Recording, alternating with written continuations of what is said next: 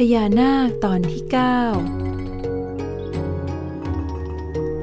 นาคนี้เอง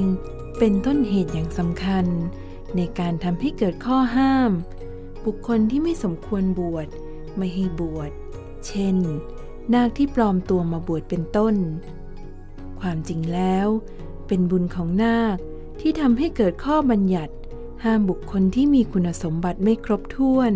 มาบวชในพระพุทธศาสนา เพราะถ้าให้บวชไป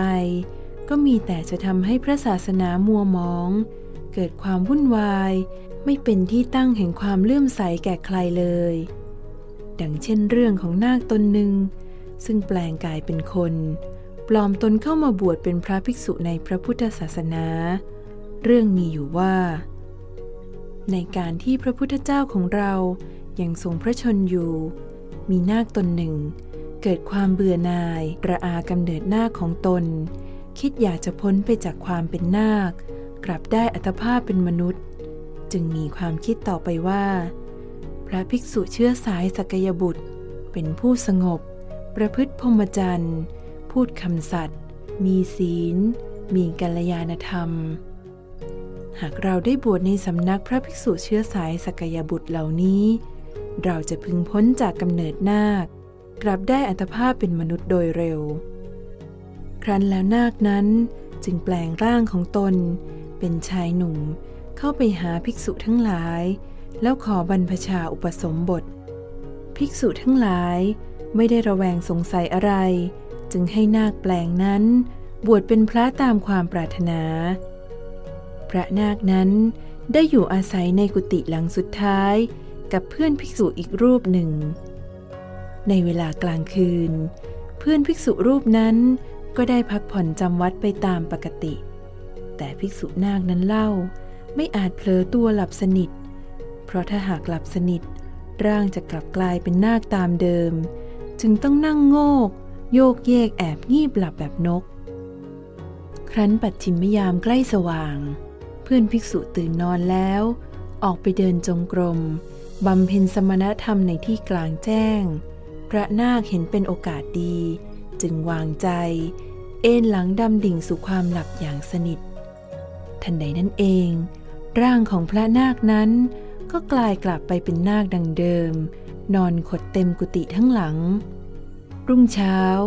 พระภิกษุสหาย ผลักบานประตูด้วยคิดจะเข้าไปในกุฏิเห็นกุฏิทั้งหลัง มีงูนอนขดเต็มพื้นที่ ก็ตกใจร้องเอะอะขึ้น พวกภิกษุทั้งหลายได้ยินเสียงร้องนั้น จึงพากันวิ่งเข้ามาถามว่า อาวุโส ท่านร้องเอะอะไปทำไม พระภิกษุรูปนั้นจึงบอกว่า อาวุโสทั้งหลาย งูครับ งูนอนขดเต็มกุฏิของกระผมนาคนั้นได้ยินเสียงของพวกภิกษุจึงตื่นขึ้น กลับร่างเป็นภิกษุนั่งอยู่ในกุฏิของตน พระภิกษุทั้งหลาย จึงเข้าไปถามว่าอาวุโส ท่านเป็นใคร ท่านทำอย่างนี้เพื่อต้องการอะไร พระนาคนั้นจึงบอกความประสงค์ของตน ให้ภิกษุทั้งหลายทราบตั้งแต่ต้น ภิกษุทั้งหลายจึงพากันไปกราบทูลพระสัมมาสัมพุทธเจ้าให้ทรงทราบพระพุทธองค์จึงทรงรับสั่งให้ประชุมสงฆ์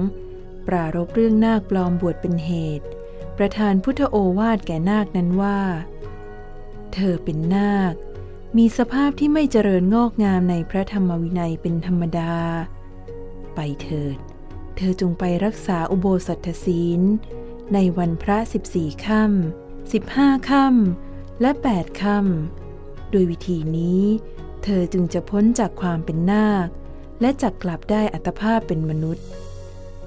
นาคนั้นได้เสียใจ ร้องไห้หลังน้ำตา เดินออกจากสถานที่นั้นไป